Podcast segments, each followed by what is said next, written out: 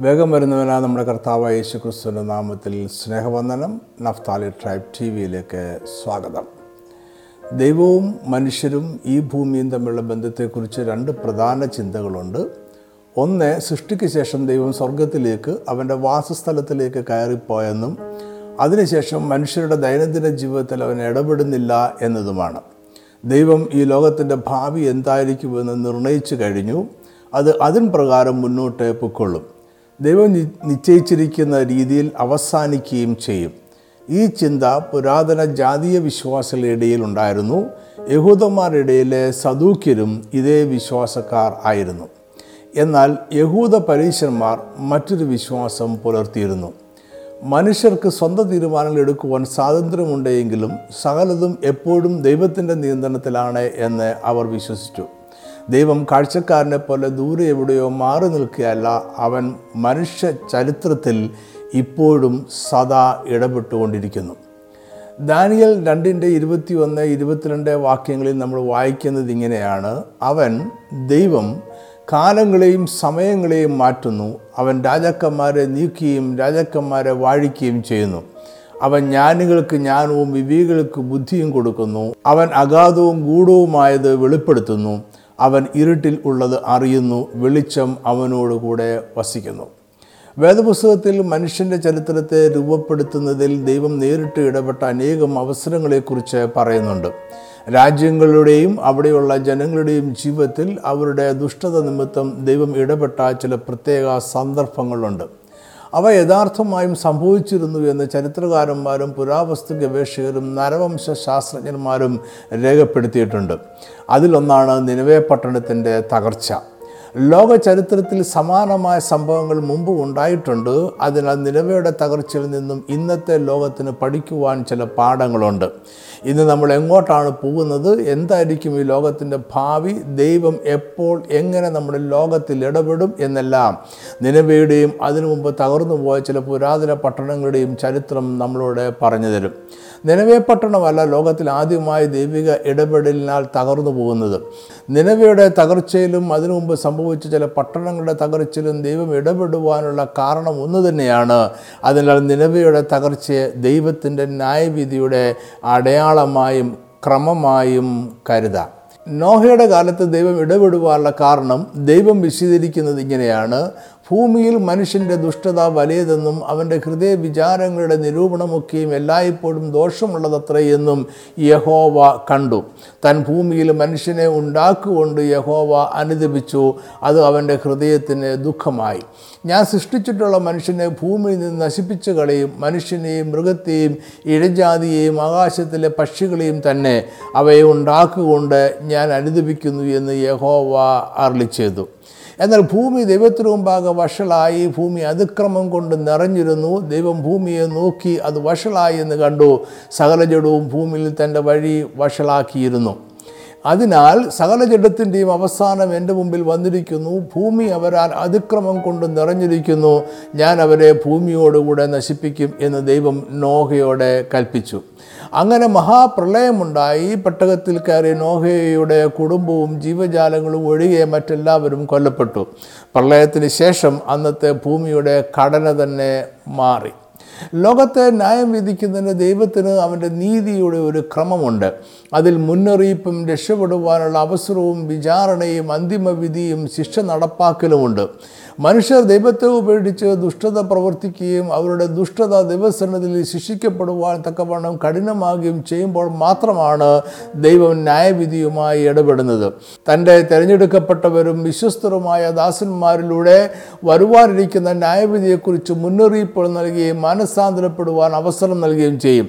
ശേഷം കാലത്തിന്റെ തികവിൽ ദൈവം മനുഷ്യരുടെ മേൽ ന്യായവിധി അയക്കുന്നു ലോകം തകരുകയും അതിന്റെ ഘടനയ്ക്കും ക്രമത്തിനും വ്യത്യാസം സംഭവിച്ചിട്ട് പുതിയ ഒന്ന് രൂപപ്പെടുകയും ചെയ്യും.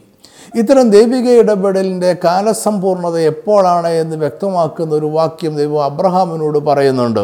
അബ്രഹാമിന്റെ തലമുറ ഇസ്രയേമിൽ പ്രവാസികളായി കഴിയേണ്ടി വരുമെന്നും നാലാം തലമുറ കനാദേശത്തേക്ക് തിരികെ വന്ന് ദേശം കൈവശമാക്കി അവിടെ താമസിക്കുമെന്നും ദൈവം അവന് വാക്തത്വം കൊടുത്തു. അത് എപ്പോൾ സംഭവിക്കും? ദൈവം അബ്രഹാമിനോട് സംസാരിക്കുമ്പോൾ കനാൻ ദേശത്ത് ജനത താമസിച്ചിരുന്നു.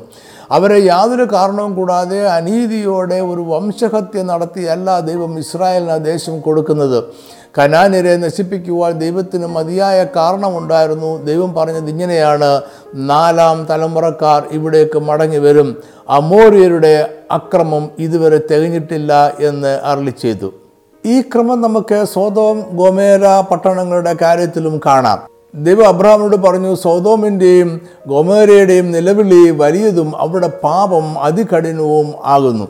ലോത്തിന് പ്രത്യക്ഷപ്പെട്ട ദൂതന്മാർ അവനോട് പറയുന്നത് ഇങ്ങനെയാണ്. ഇവരെക്കുറിച്ചുള്ള ആവലാതി യഹോവയുടെ മുമ്പാകെ വലുതായി തീർന്നിരിക്കുന്നത് കൊണ്ട് ഞങ്ങൾ ഈ സ്ഥലത്തെ നശിപ്പിക്കും. അതിനെ നശിപ്പിപ്പാൻ യഹോവ ഞങ്ങളെ അയച്ചിരിക്കുന്നു എന്ന് പറഞ്ഞു.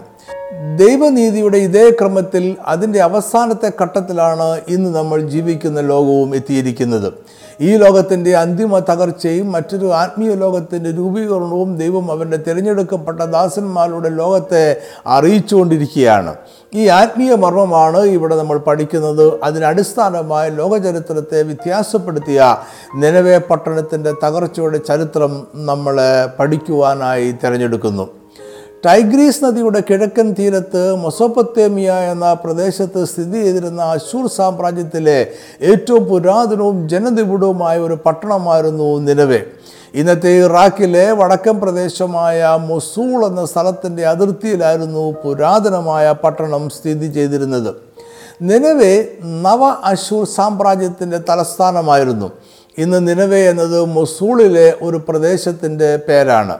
ഏകദേശം അമ്പത് വർഷങ്ങളോളം നിലവെ ലോകത്തിലെ ഏറ്റവും വലിയ പട്ടണമായി നിലനിന്നു. നിലവെ വളരെ സമ്പന്നമായ ഒരു വ്യാപാര പട്ടണമായിരുന്നു. ഈ പട്ടണത്തെക്കുറിച്ചുള്ള വിവരങ്ങൾ വേദപുസ്തകത്തിന് വെളിയിൽ ചില ചരിത്ര രേഖകളിൽ ഉണ്ട്. ആറായിരം ബി സി മുതൽ ഈ പ്രദേശത്ത് ജനങ്ങൾ ജീവിച്ചിരുന്നു എന്ന് കരുതപ്പെടുന്നു. മൂവായിരം ബി സി ആയപ്പോഴേക്കും ഇസ്താർ ദേവിയുടെ ആരാധന കേന്ദ്രമായ നിലവെ അറിയപ്പെട്ടു. നിലവെ എന്ന പേരിന്റെ അർത്ഥം തന്നെ ദേവതയുടെ ഭവനം എന്നോ ഇസ്താറിന്റെ ഭവനമെന്നോ ആയിരുന്നിരിക്കണം. ഈ പട്ടണം അശൂർ സാമ്രാജ്യത്തിന്റെ ഭാഗമാകുന്നത് ബി സി ആയിരത്തി എണ്ണൂറ്റി പതിമൂന്നിനും ആയിരത്തി എഴുന്നൂറ്റി തൊണ്ണൂറ്റി ഒന്നിനും ഇടയിൽ ഷമാഷി അഡാഡ് ഒന്നാമൻ എന്ന അശൂർ രാജാവിന്റെ കാലത്ത് ആയിരിക്കണം.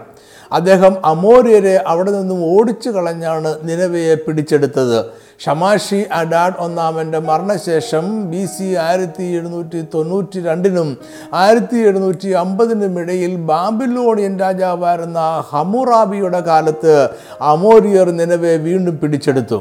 ഹമുറാബിയുടെ മരണശേഷം ബി സി ആയിരത്തി എഴുന്നൂറ്റി ഇരുപത്തി ആറിനും ആയിരത്തി അറുന്നൂറ്റി തൊണ്ണൂറ്റി ഒന്നിനും ഇടയിൽ അശു സാമ്രാജ്യം അദാസി എന്ന രാജാവിന്റെ നേതൃത്വത്തിൽ നിലവേ പട്ടണത്തെ തിരികെ പിടിച്ചു. ആയിരത്തി ഇരുന്നൂറ്റി എഴുപത്തി നാല് ബി സി മുതൽ ആയിരത്തി ഇരുന്നൂറ്റി നാൽപ്പത്തി അഞ്ച് വരെ അശൂർ സാമ്രാജ്യം ഭരിച്ചിരുന്ന ശൽമനേസ രാജാവ് നിലവിലൊരു കൊട്ടാരവും ജാതീയ ക്ഷേത്രവും പട്ടണത്തിന് ചുറ്റുമതിലും നിർമ്മിച്ചു. ബി സി പത്താം നൂറ്റാണ്ടിൽ നവ അശൂർ സാമ്രാജ്യം നിലവിൽ വന്നു. എട്ട് ഏഴ് നൂറ്റാണ്ടുകളിൽ നിലവെ അഭിവൃദ്ധിയുടെ ഉന്നതിയിൽ എത്തി. നിലവെ പട്ടണം അഭിവൃദ്ധി പ്രാപിക്കുന്നത് ബി സി എഴുന്നൂറ്റി അഞ്ചിനും അറുന്നൂറ്റി എൺപത്തി ഒന്നിനും ഇടയിൽ സൻഹേരീബ് എന്ന അശൂർ രാജാവിന്റെ കാലത്താണ്. സൻഹേരീബ് സർഗോൺ രണ്ടാമൻ എന്ന അശൂർ രാജാവിന്റെ മകനായിരുന്നു. സൻഹേരിബിന്റെ പിതാവുമായി അകൽച്ച ഉണ്ടായിരുന്നു. അതിനാൽ എഴുന്നൂറ്റിയഞ്ച് ബി സിയിൽ സർഗോൺ മരിച്ചു കഴിഞ്ഞപ്പോൾ പിതാവ് നിർമ്മിച്ച കൊട്ടാരത്തിൽ താമസിക്കാതെ സൻഹേരിബ് നിലവേ പട്ടണത്തിൽ താമസമാക്കി.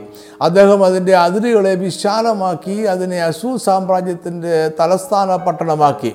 പട്ടണത്തിന് ചുറ്റും പതിനഞ്ച് വാതിലുകളുള്ള വലിയ മതിലുകൾ പണിതു. പട്ടണത്തിൽ ഉദ്യാനങ്ങളും കുളങ്ങളും കൃഷിയിടങ്ങളും ജലസേചന മാർഗങ്ങളും കനാലുകളും ഉണ്ടാക്കി.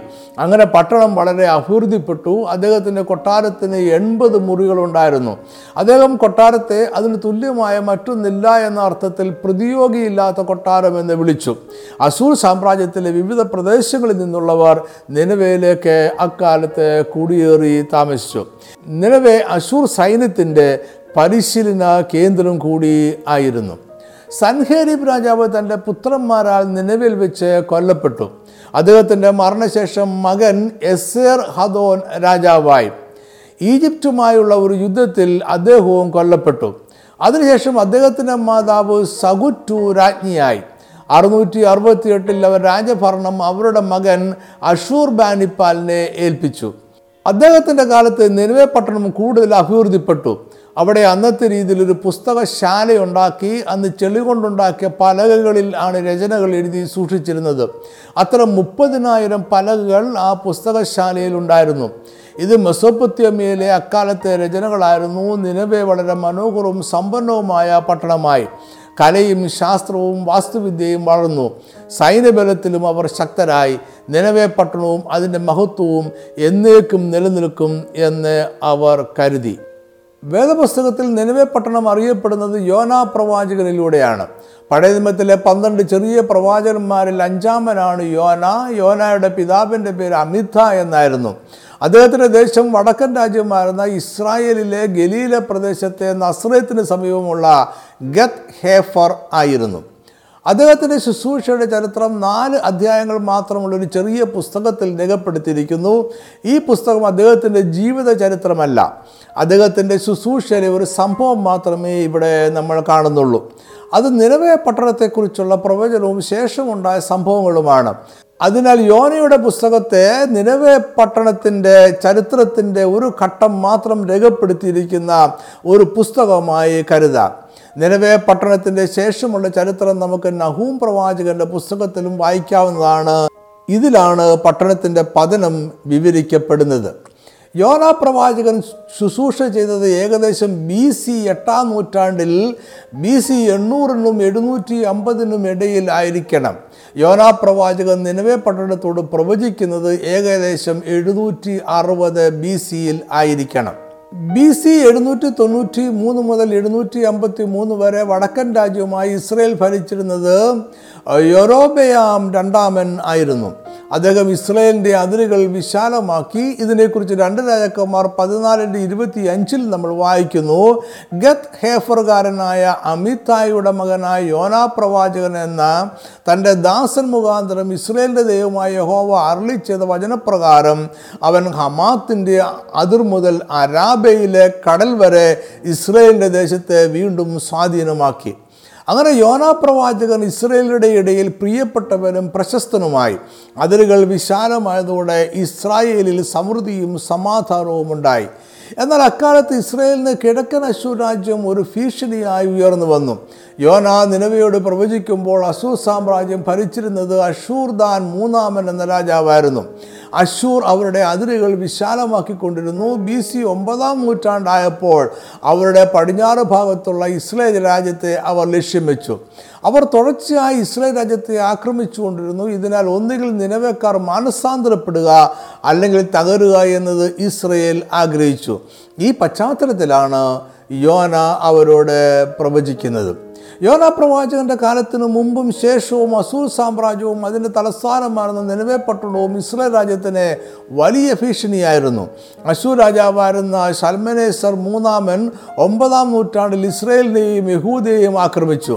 എന്നാൽ ബി സി എണ്ണൂറ്റി പത്ത് മുതൽ എഴുന്നൂറ്റി എൺപത്തി മൂന്ന് വരെ അശൂർ ഭരിച്ചിരുന്ന അതാത് നിരാരി മൂന്നാമന്റെ കാലത്ത് അശൂരിന്റെ പ്രതാപം കുറഞ്ഞു. അശൂരിലെ വിവിധ പട്ടണങ്ങൾ കൂടുതൽ സാന്ദ്രത്തോടെ അവർ പ്രദേശങ്ങളെ നിയന്ത്രിച്ചു. അതിനാലാണ് യോന മൂന്നിന്റെ ആറിൽ നിലവേ രാജാവ് എന്ന് പറയുന്നത്. ആ കാലയളവിൽ ഇസ്രയേലിന് വലിയ ആശ്വാസമുണ്ടായി. ഈ ചരിത്ര പശ്ചാത്തലത്തിലാണ് യോനയുടെ പുസ്തകത്തിലെ സംഭവങ്ങൾ നടക്കുന്നത്. അശൂർ ജാതീയ ദേവന്മാരെ ആരാധിക്കുന്ന ഒരു രാജ്യം ആയിരുന്നു എന്നതായിരുന്നില്ല ഇസ്രയേലിന്റെ പ്രശ്നം. അവർ ദുഷ്ടത നിറഞ്ഞവരും ക്രൂരന്മാരുമായിരുന്നു.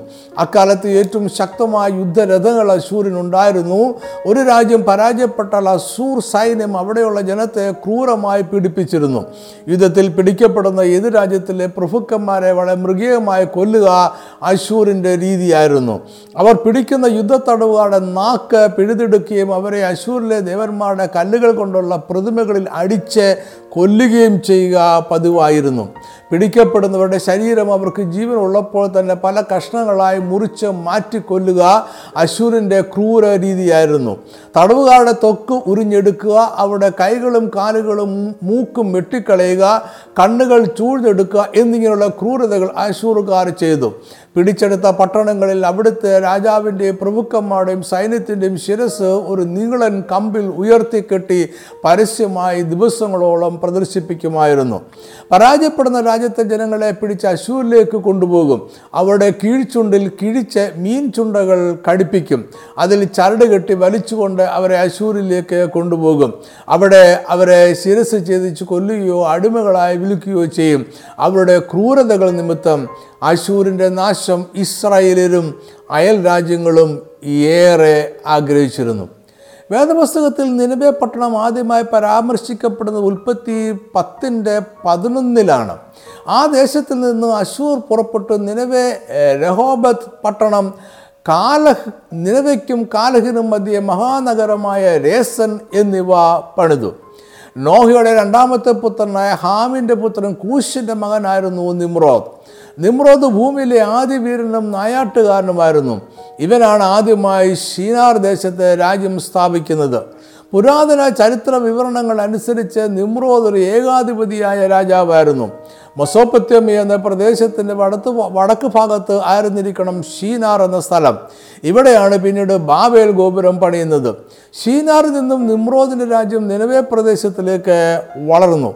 മലാഖി അഞ്ചിന്റെ ആറിൽ അശൂർ രാജ്യത്തെ നിമ്രോദ് ദേശം എന്ന് വിളിക്കുന്നുണ്ട്.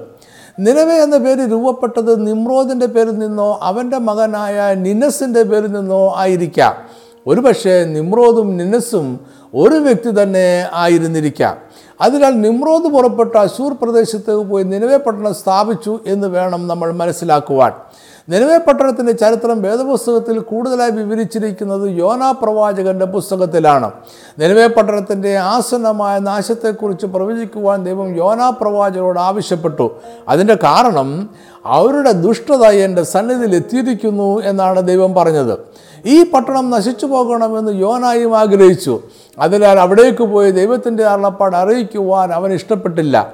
അതിനാൽ അവൻ യാഫോബ് എന്ന തുറമുഖത്ത് ചെന്ന് മറ്റൊരു പട്ടണമായ തർശീസിലേക്ക് പോകുന്ന ഒരു കപ്പലിൽ കയറി.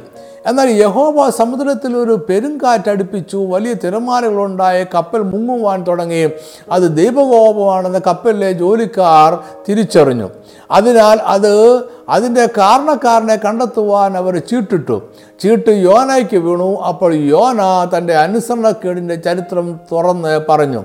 ഈ പ്രശ്നത്തിന് പരിഹാരം അവനെ കടലിൽ എറിഞ്ഞു കളയുന്നതാണ് എന്നും അവൻ അറിയിച്ചു. മനസ്സിലാ മനസ്സോടെ അവർ യോനയെ കടലിൽ എറിഞ്ഞു കളഞ്ഞു. അപ്പോൾ കൊടുങ്കാറ്റ് അടങ്ങി സമുദ്രം ശാന്തമായി. യഹോബ കൽപ്പിച്ചാക്കിയ ഒരു മഹാമത്സ്യം കടലിലേക്ക് വീണ യോനായെ വിഴുങ്ങി.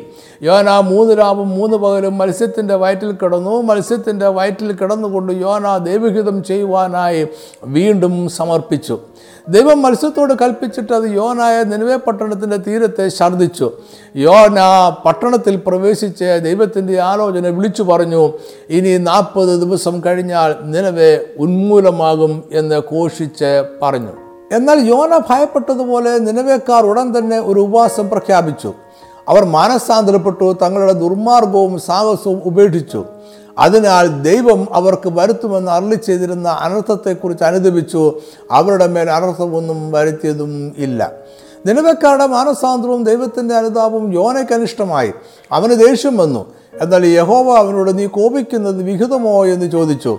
വലങ്കയും ഇടങ്കയും തമ്മിൽ തിരിച്ചറിഞ്ഞുകൂടാത്ത ഒരു ലക്ഷത്തി ഇരുപതിനായിരത്തിൽ ചില്ലുവാനും മനുഷ്യരും അനേകം മൃഗങ്ങളുമുള്ള മഹാനഗരമായ നിലവയോട് എനിക്ക് അയ്യോ പാപം തോന്നരുതോ എന്ന് ചോദിച്ചു. ഈ വാക്യത്തോടെ യോനാ പ്രവാചകന്റെ പുസ്തകം അവസാനിക്കുന്നു. യോനയുടെ കാലത്ത് അശൂറിൽ എഴുന്നൂറ്റി അറുപത്തി മൂന്നിലൊരു സൂര്യഗ്രഹണവും ക്ഷാമവും ഉണ്ടായെന്ന് ചരിത്രരേഖയുണ്ട്. ഇതും നിലവക്കാരുടെ മനംമാറ്റത്തിന് കാരണമായിരിക്കാം. എന്നാൽ നിലവേക്കാരുടെ ഈ മനംമാറ്റം അധികം വർഷങ്ങൾ നീണ്ടു നിന്നില്ല. അതിനാൽ ദൈവത്തിന്റെ ന്യായവിധി അവിടെ മേൽ വരിക തന്നെ ഉണ്ടായി. ചില വർഷങ്ങൾ കഴിഞ്ഞപ്പോൾ അവരെ മേതിരും ബാബിലോണിയരും സഖ്യകക്ഷികളും ചേർന്ന് ആക്രമിച്ച് തകർത്തു. നിലവയുടെ തകർച്ചയെക്കുറിച്ചുള്ള പ്രവചനങ്ങൾ നഹൂം സഫന്യാവ് എന്നിവരുടെ പുസ്തകത്തിൽ കാണാം. യോനയുടെ പുസ്തകത്തിലെ സംഭവങ്ങൾക്കും നൂറ്റി അമ്പത് വർഷങ്ങൾക്ക് ശേഷം സംഭവിച്ച കാര്യങ്ങളാണ് നഹൂം പ്രവചിച്ചത്. നിലവെ അക്കാലത്തും അശൂർ സാമ്രാജ്യത്തിന്റെ തലസ്ഥാനമായിരുന്നു. അതിന്റെ പതനം അപ്രതീക്ഷിതവും പൊടുതനെ ഉണ്ടായതും ദാരുണവുമായിരുന്നു. ഇത് ദൈവത്താൽ സംഭവിച്ചുവെന്ന് വേദപുസ്തകം പറയുന്നു. അറുന്നൂറ്റി പന്ത്രണ്ട് ബി സിയിൽ ബാബുലോൺ സഖ്യം അശൂ സാമ്രാജ്യത്തെ തകർക്കുന്നതിന് തൊട്ടു മുമ്പായിരിക്കണം നഹൂം പ്രവാചകന്റെ ശുശ്രൂഷാ കാലം. അശൂ സാമ്രാജ്യത്തിന്റെ തലസ്ഥാനമായിരുന്ന നിലവേ പട്ടണത്തിന്റെ സമ്പൂർണ തകർച്ചയാണ് നഹൂം പ്രവചന പുസ്തകത്തിന്റെ മുഖ്യ വിഷയം.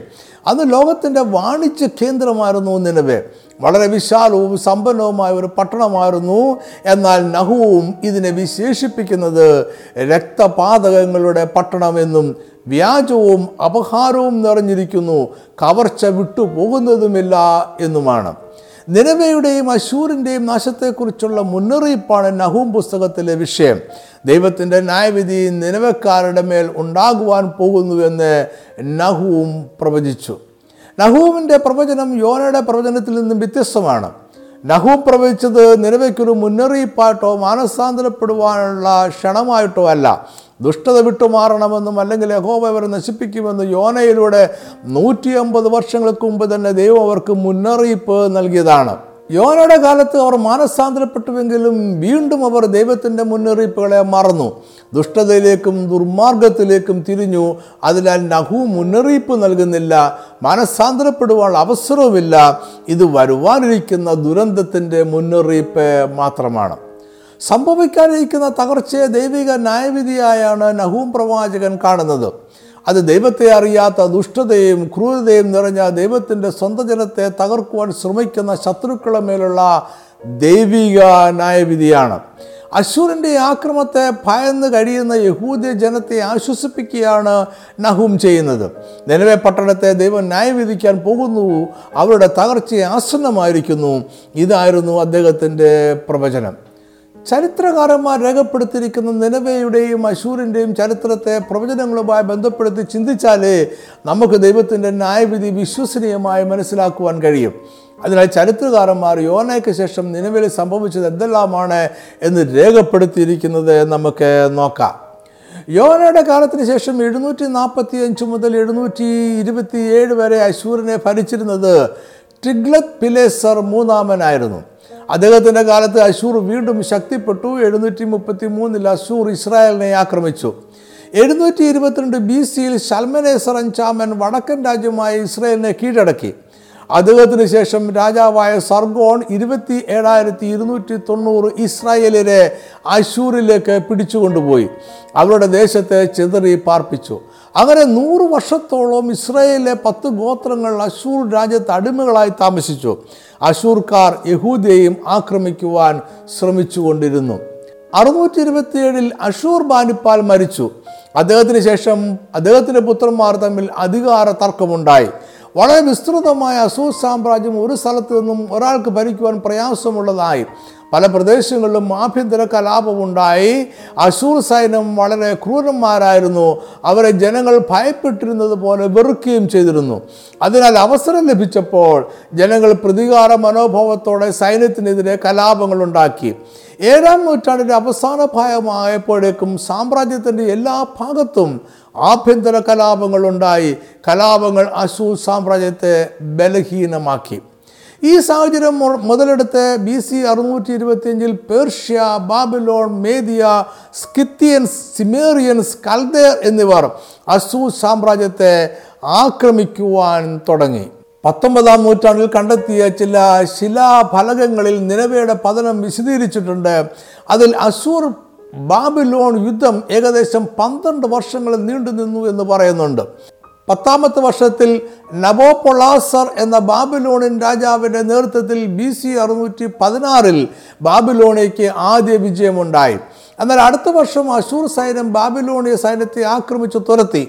എങ്കിലും യുദ്ധം തുടർന്നു. അതിനുശേഷം ബാബിലോണിയ മേദിയ പേർഷ്യ സിമേറിയൻ സ്കിത്തിയൻസ് എന്നിവരുമായി ചേർന്ന് സഖ്യസേന ഉണ്ടാക്കി. ബി സി അറുന്നൂറ്റി പന്ത്രണ്ട് ആഗസ്റ്റ് മാസത്തിൽ ബാബിലോൺ സൈന്യം മേദി രാജാവായ സൈക്സ്കാരസിന്റെ സഹായത്തോടെ മൂന്ന് മാസത്തെ ഉപരോധത്തിന് ശേഷം ഏകദേശം എഴുന്നൂറ്റി അമ്പത് ഹെക്ടർ വിസ്തീർണമുണ്ടായിരുന്ന നിലവേ പട്ടണം പിടിച്ചെടുത്തു. അത് അക്കാലത്ത് ഏറ്റവും വലിയ സമ്പന്നമായ പട്ടണമായിരുന്നു.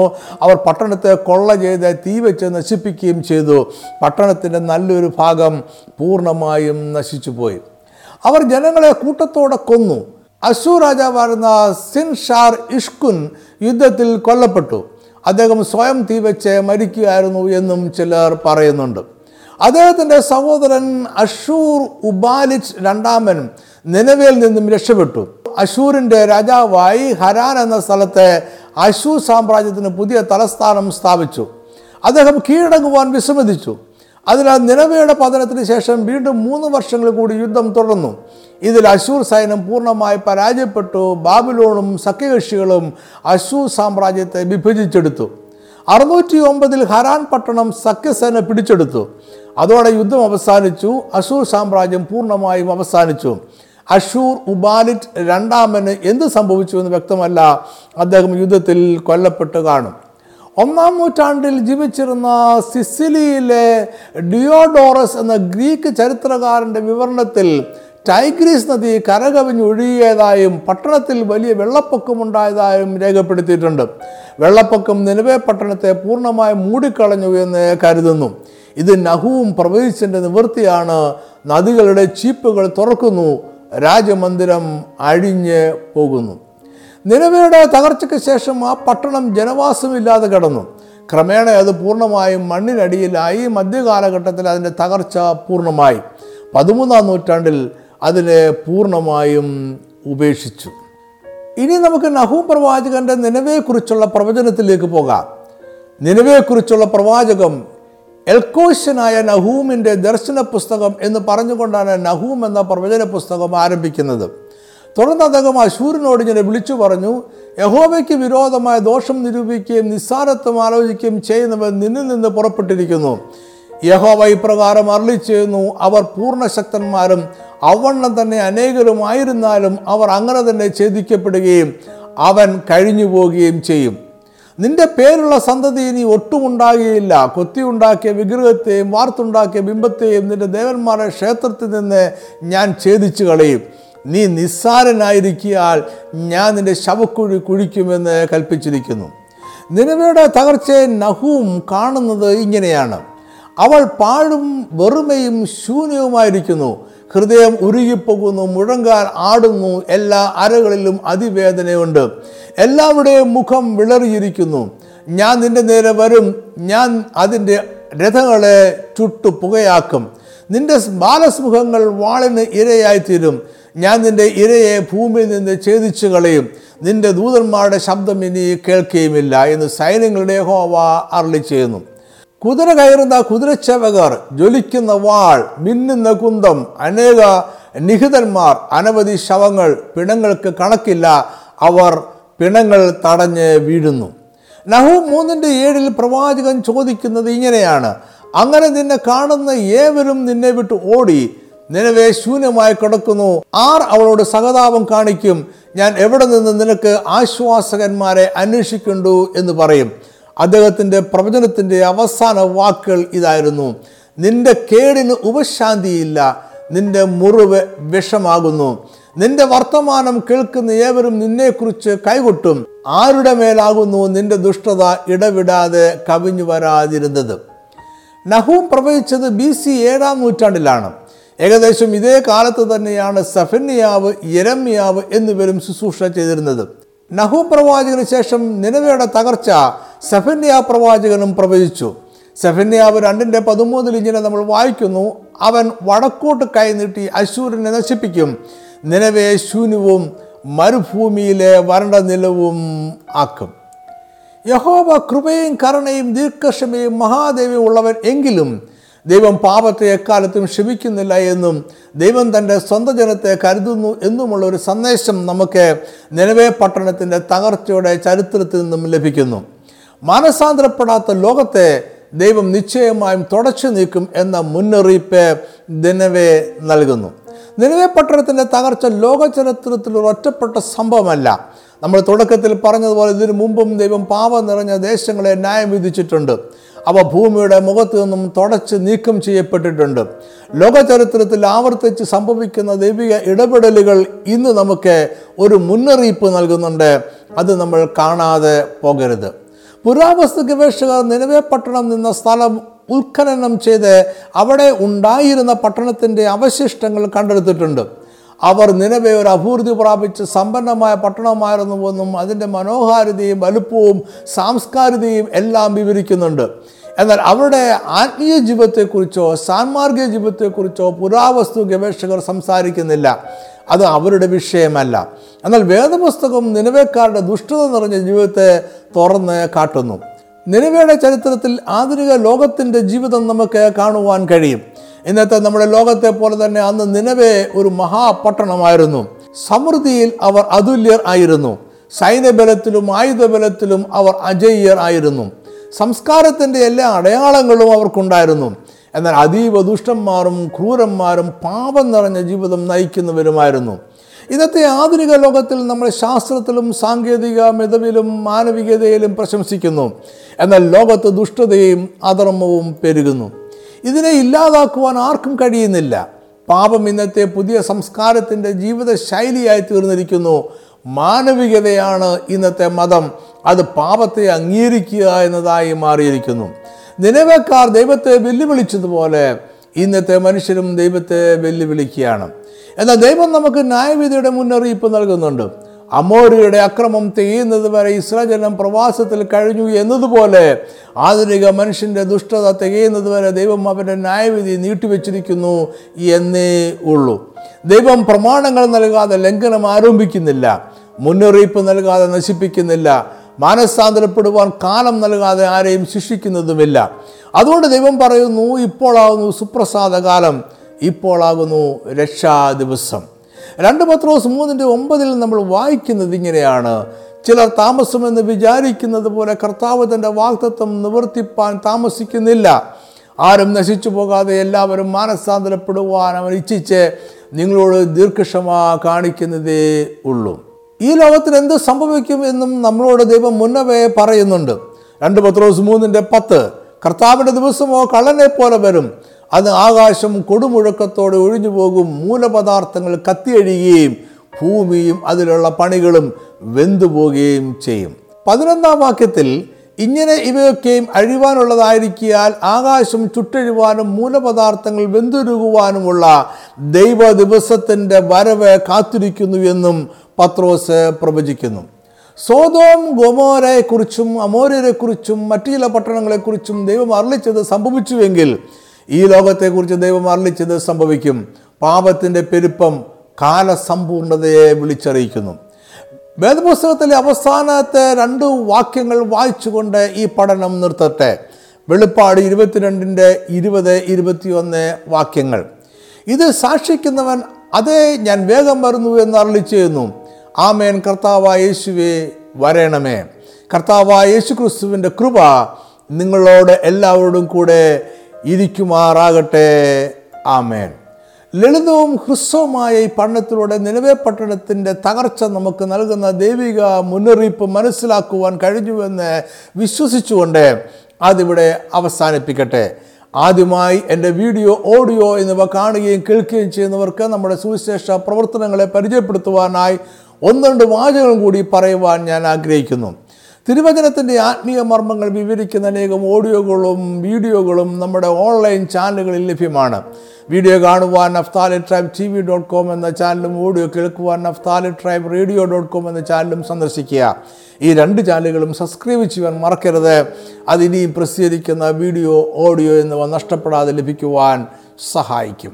ഇതിന്റെ എല്ലാം വേദപഠന കുറിപ്പുകളും ഓൺലൈനിൽ ലഭ്യമാണ്. ഇംഗ്ലീഷിൽ വായിക്കുവാൻ നഫ്താലി ട്രൈബ് ഡോട്ട് കോം എന്ന വെബ്സൈറ്റും മലയാളത്തിനായി വാതിൽ ഡോട്ട് ഇൻ എന്ന വെബ്സൈറ്റും സന്ദർശിക്കുക. കൂടാതെ അനേകം ഇ ബുക്കുകളും നമ്മൾ പ്രസിദ്ധീകരിച്ചിട്ടുണ്ട്. ഇ ബുക്ക് ആവശ്യമുള്ളവർക്ക് അത് വാട്സാപ്പിലൂടെ ആവശ്യപ്പെടാം. Phone number nine eight nine double five two four eight five four. Naphtali tribe books dot in എന്ന ഇ ബുക്ക് സ്റ്റോറിൽ നിന്ന് നേരിട്ടും വാതിൽ ഡോട്ട് ഇൻ എന്ന വെബ്സൈറ്റിൽ ലഭ്യമായിരിക്കുന്ന ലിങ്ക് ഉപയോഗിച്ചും ഈ ബുക്ക് ഡൗൺലോഡ് ചെയ്യാവുന്നതാണ്. എല്ലാ ഈ ബുക്കുകളും സൗജന്യമാണ്. ഈ സന്ദേശം കണ്ടതിനും കേട്ടതിനും വളരെ നന്ദി. ദൈവം നിങ്ങളെല്ലാവരെയും സമൃദ്ധമായി അനുഗ്രഹിക്കട്ടെ. ആമേൻ.